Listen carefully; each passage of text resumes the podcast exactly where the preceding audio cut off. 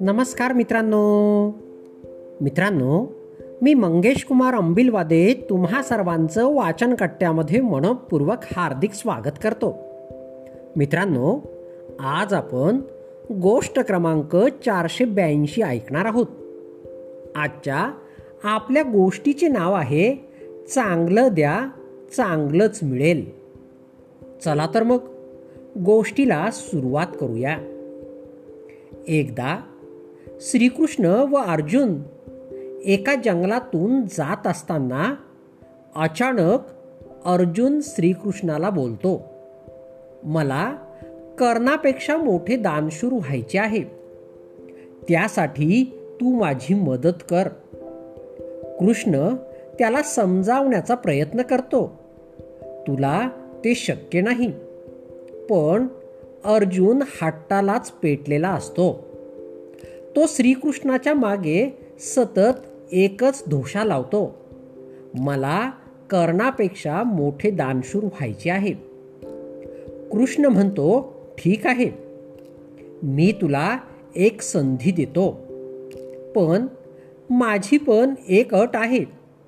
मी तुला जी संधी देईन तीच संधी कर्णाला सुद्धा देईन.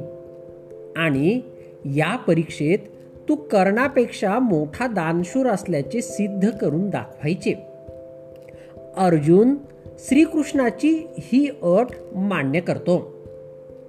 कृष्ण आपल्या शक्तीने जंगलातल्या दोन टेकड्यांचे रूपांतर सोन्याच्या टेकड्यांमध्ये करतो.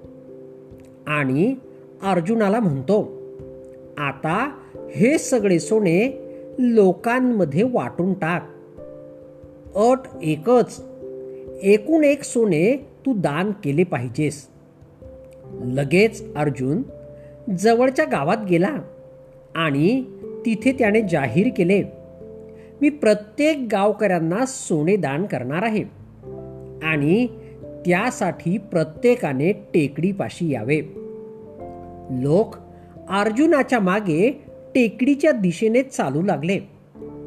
पुढे अर्जुन छाती काढून चालत होता. मागे गावकरी त्याचा जय जयकार करत होते. दोन दिवस दोन रात्री काम अखंडपणे चालू होते. अर्जुन खोदत होता आणि सोने काढून लोकांना देत होता. पण टेकडी मात्र थोडी देखील संपली नव्हती. लोक सोने घेऊन घरी जायचे आणि परत येऊन रांगेत उभे राहायचे. आता अर्जुन अगदी दमून गेला होता. पण त्याचा अहंकार त्याला माघार घेऊ देत नव्हता. शेवटी त्याने श्रीकृष्णाला सांगितले की बास आता यापुढे मी काम करू शकत नाही. मग श्रीकृष्णाने कर्णाला बोलावले आणि सांगितले या दोन सोन्याच्या टेकड्या आहेत त्या तू लोकांना दान करून टाकायच्या. लगेच कर्णाने पंचक्रोशीतील गावकऱ्यांना बोलावले आणि सांगितले या दोन सोन्याच्या टेकड्या तुमच्याच आहेत. ज्याला जेवढे शक्य आहे त्याने तेवढे सोने निसंकोचपणे घेऊन जावे. एवढे सांगून कर्ण तिथून निघून गेला. लोक सोने वाहून नेऊ लागले. अर्जुन चकित होऊन पाहत बसला. हा विचार आपल्या मनात का नाही आला? या प्रश्नाने तो अस्वस्थ झाला.